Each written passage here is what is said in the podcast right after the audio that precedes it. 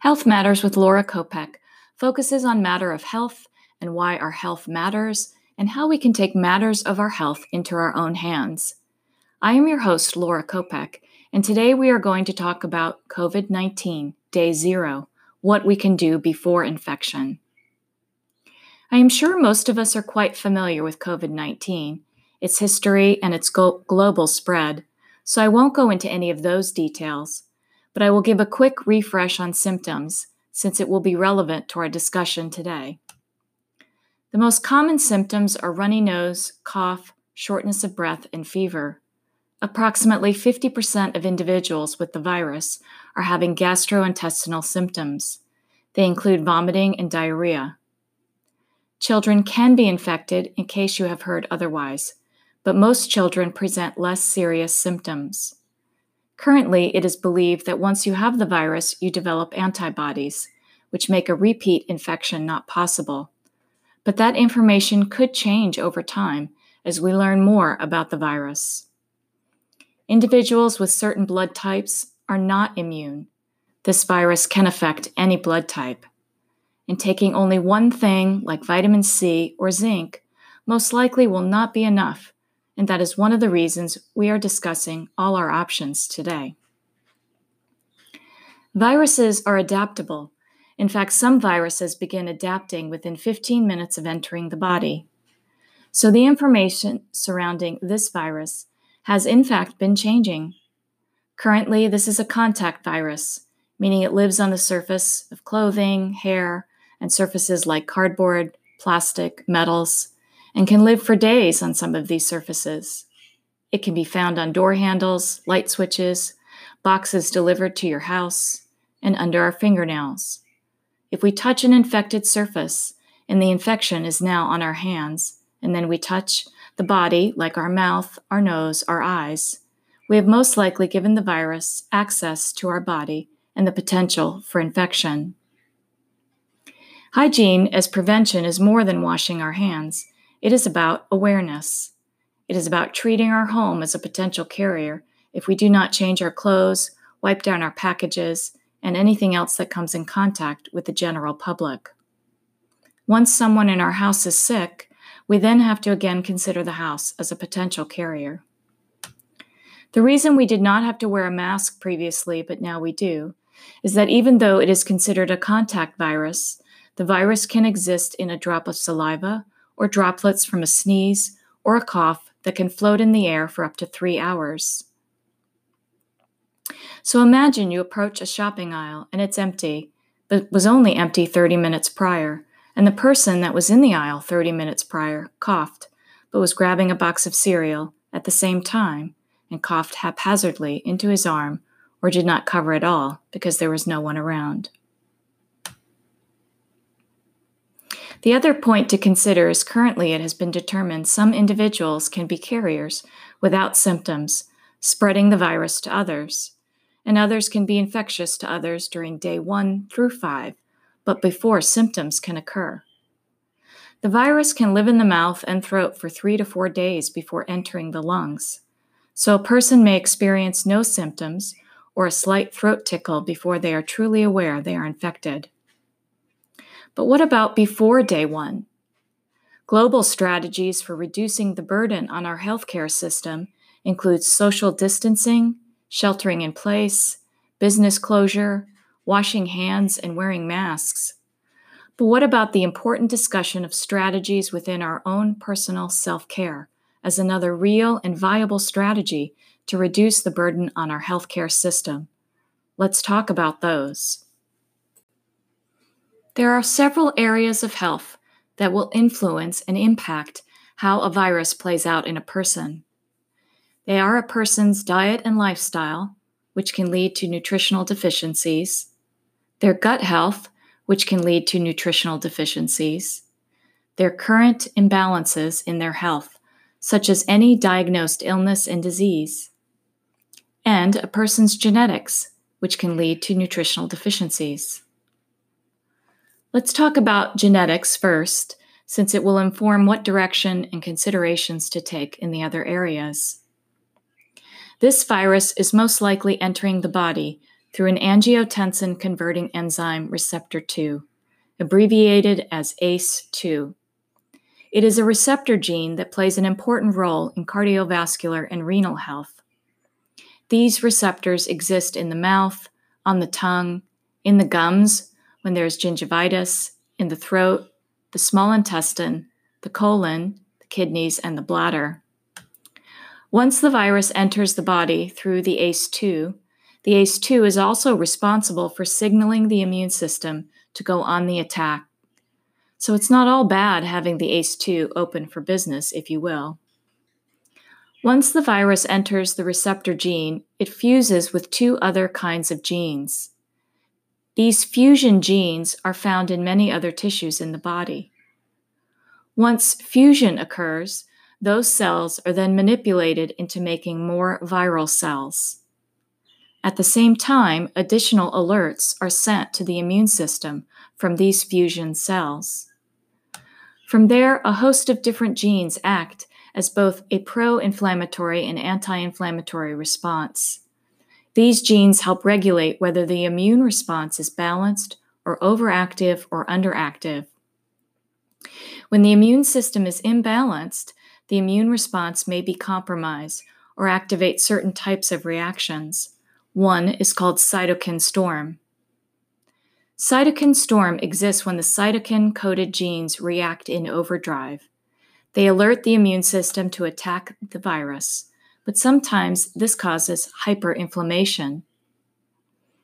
Other genes involved with the viral attack include genes regulating natural killer cells, antioxidant activity, nitric oxide production, hydrogen peroxide and oxygen production, and minerals.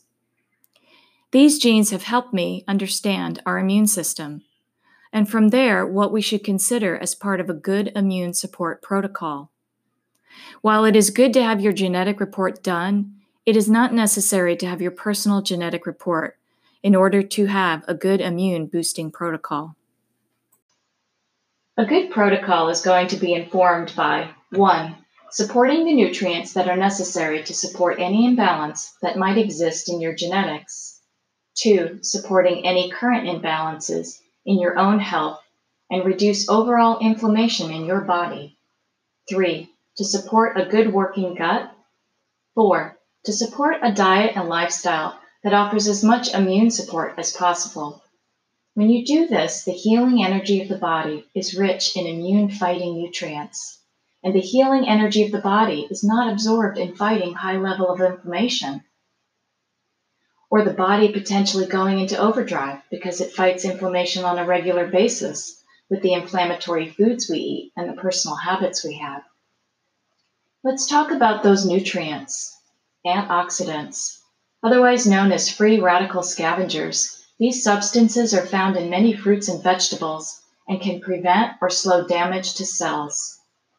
Your body also uses free radicals to fight infection, but we need a balance of antioxidants and free radicals for the immune response to work properly. When free radicals outnumber antioxidants, we exist in a state of oxidative stress. Oxidative stress can contribute to a lower immune system function, as well as leave the body vulnerable to illness and disease. Oxidative stress can also damage DNA. One powerful antioxidant is called hydroxytyrosol. It is a powerful free radical scavenger. It is both fat and water soluble, so it has the highest bioavailability of any antioxidant. It is the only one to cross the blood brain barrier, which means it gets to free radicals in the central nervous system. Hydroxytyrosol can be found in olive oil, olive leaf extract, and both black and green olive the next antioxidant is glutathione. Glutathione is found in these foods cabbage, apples, walnuts, broccoli, spinach, avocado, carrot, Brussels sprouts, and turmeric. Glutathione can be found in supplement form as well. Nitric oxide is found in most every cell in the body. It is a vasodilator Vasodilation helps widen the blood vessels, which bring more blood into the body. our blood brings more oxygen and nutrients further into the body. This is essential to our immune system. Nitric oxide foods include beets, watermelon, garlic, cabbage, nuts, seeds, citrus, and honey. In fact, four teaspoons of honey in a day can increase our nitric oxide by 50%. Since cardiovascular disease is one of the high risk underlying health conditions affected by COVID 19, nitric oxide to help widen the blood vessels should be an essential part of self care. Since vasodilation in turn brings more oxygen into the body, and any upper respiratory infection may deprive the body of oxygen, it makes sense to eat more nitric oxide foods. Other nutrients, such as vitamin C, vitamin A, zinc, copper, selenium, and iron, are important nutrients in boosting our immune system. Vitamin C can be found in foods like cantaloupe, broccoli, citrus, pineapple, watermelon, blueberries, and kiwi. Vitamin A can be found in foods like cantaloupe, carrot, sweet potato, grapefruit, peas, bell peppers, salmon, and kiwi. Zinc foods, lentils, garbanzo beans, pinto beans, black beans, garlic, kale, and mushrooms. Copper foods are leafy greens, lentils, sesame seeds, sunflower seeds, and cashews. Selenium can be found in mushrooms, brown rice, fish, nuts, and seeds. Iron foods, white beans, lentils, spinach, apples, bananas, peas, broccoli, sweet potatoes, and of course, meats and seafood. I also want to give honorable mention to two foods. The onion. Onions contain antioxidants, reduce inflammation, may decrease triglycerides, lower cholesterol, lower high blood pressure, and may protect against blood clots. And since we are social distancing, it's a pretty good time to increase eating onions and garlic. The lemon. Lemons are high in vitamin C, may reduce risk of heart disease, improve iron absorption, help with kidney issues and digestive issues. Healthy meals that boost our immune system do not have to be expensive or fancy. Cabbage is one of the most nutritious vegetables and is very affordable. Foods can go even farther if made into soups. If you consume more soups containing onions, garlic, spices, cabbage, you are getting a wealth of an immune boost. Soups are easier to digest and make the nutrients more bioavailable. If you use antiviral spices like oregano, sage, basil, lemon balm, rosemary, peppermint, and ginger, you have added even more immune support with little effort. You can do herbal teas with peppermint, lemon balm, fennel, ginger. You can add some honey. A quick mention about supplements. They can bring some of these nutrients into your body in concentrated form. But ultimately, I recommend you speak to a practitioner or health educator like myself with a strong education and supplement recommendation. And consider the price point as well. There are a number of good quality supplements at a reasonable price, as well as some very poor quality. If you have purchased a supplement at the grocery store without knowing if the brand is a good one, I recommend you do a quick home test. Take about an inch of white vinegar in a glass and drop one of your vitamins in the vinegar. Set a timer for 20 minutes. Check the vitamin in 20 minutes and if it is not soft and mushy and ready to be absorbed, then the vitamin is of no use to you and will not be absorbed in your stomach. Let's spend a brief moment on foods that do more harm than good. Foods containing artificial ingredients, chemical ingredients, foods high in sugar, refined vegetable oils, and white flour suppress the immune system and can lead to a greater difficulty overcoming an infection. The body expends energy during digestion.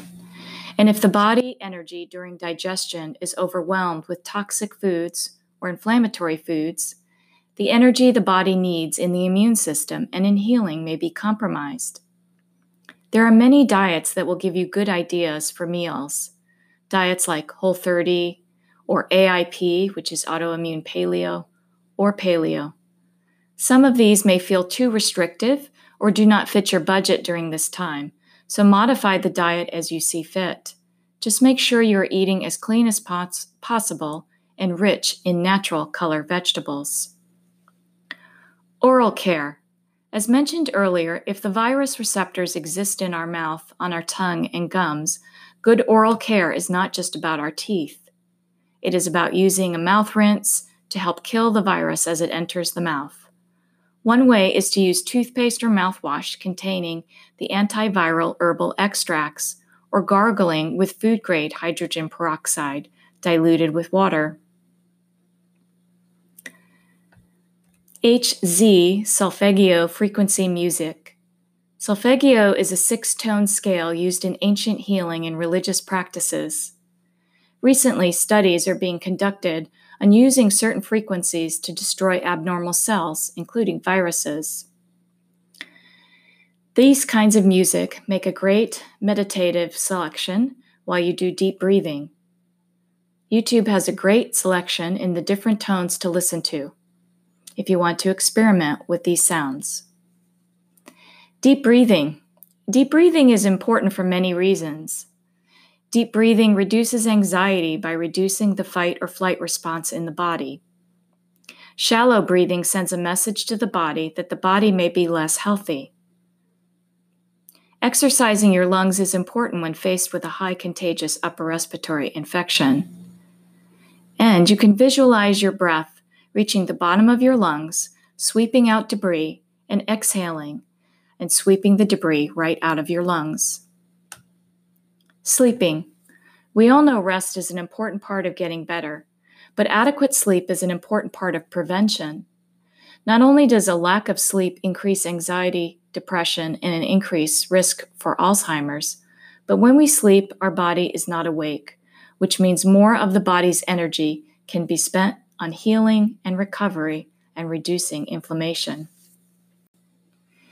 Intermittent fasting and hydration. Fasting just means to go without. If someone gives up meat on Fridays, they are actually fasting. Fasting does not mean you have to give up all food. With that being said, the less we eat during sickness, the more our body is able to direct its energy away from digestion and toward healing and recovery. We naturally are fasting during sleep, and nature provided for this, as melatonin, our natural sleep hormone, reduces insulin production, so we are hardwired to avoid foods during darkness and sleep. A great preventative measure during this time of high contagion is to avoid eating after 9 p.m. Late night eating is some of the worst eating practices anyway. And if you want to extend the intermittent fast, add an hour or two, and stop eating at 7 p.m. If you become symptomatic, it is important to prioritize nutrients found in vegetables. But complicated foods, especially inflammatory foods like processed foods, grains, even dairy and sugars, should be avoided when you're sick. Eggs, which can promote a viral spread, should also be avoided. Simple broths steamed vegetables, and herbal teas can help reduce the energy on digestion and bring important healing minerals into your body. In conclusion, there is much about the state of the world we cannot control, and about the virus we cannot control. But we can become educated on all the different ways we can have more control over our self care and personal care. Our nutrition matters, at an even deeper level than ever before. If we can become proactive in improving our immune system, why wait until day one before we do something for our immune system? Let's start long before day one, and let's flatten our own curve of inflammation. I am your host, Laura Kopec, and today's episode was a discussion of what areas we can focus on for greater self care prior to a viral infection and how we might influence our immune system in order to take charge of our own health. Thank you for listening, and join us again for another episode of Health Matters with Laura Kopec.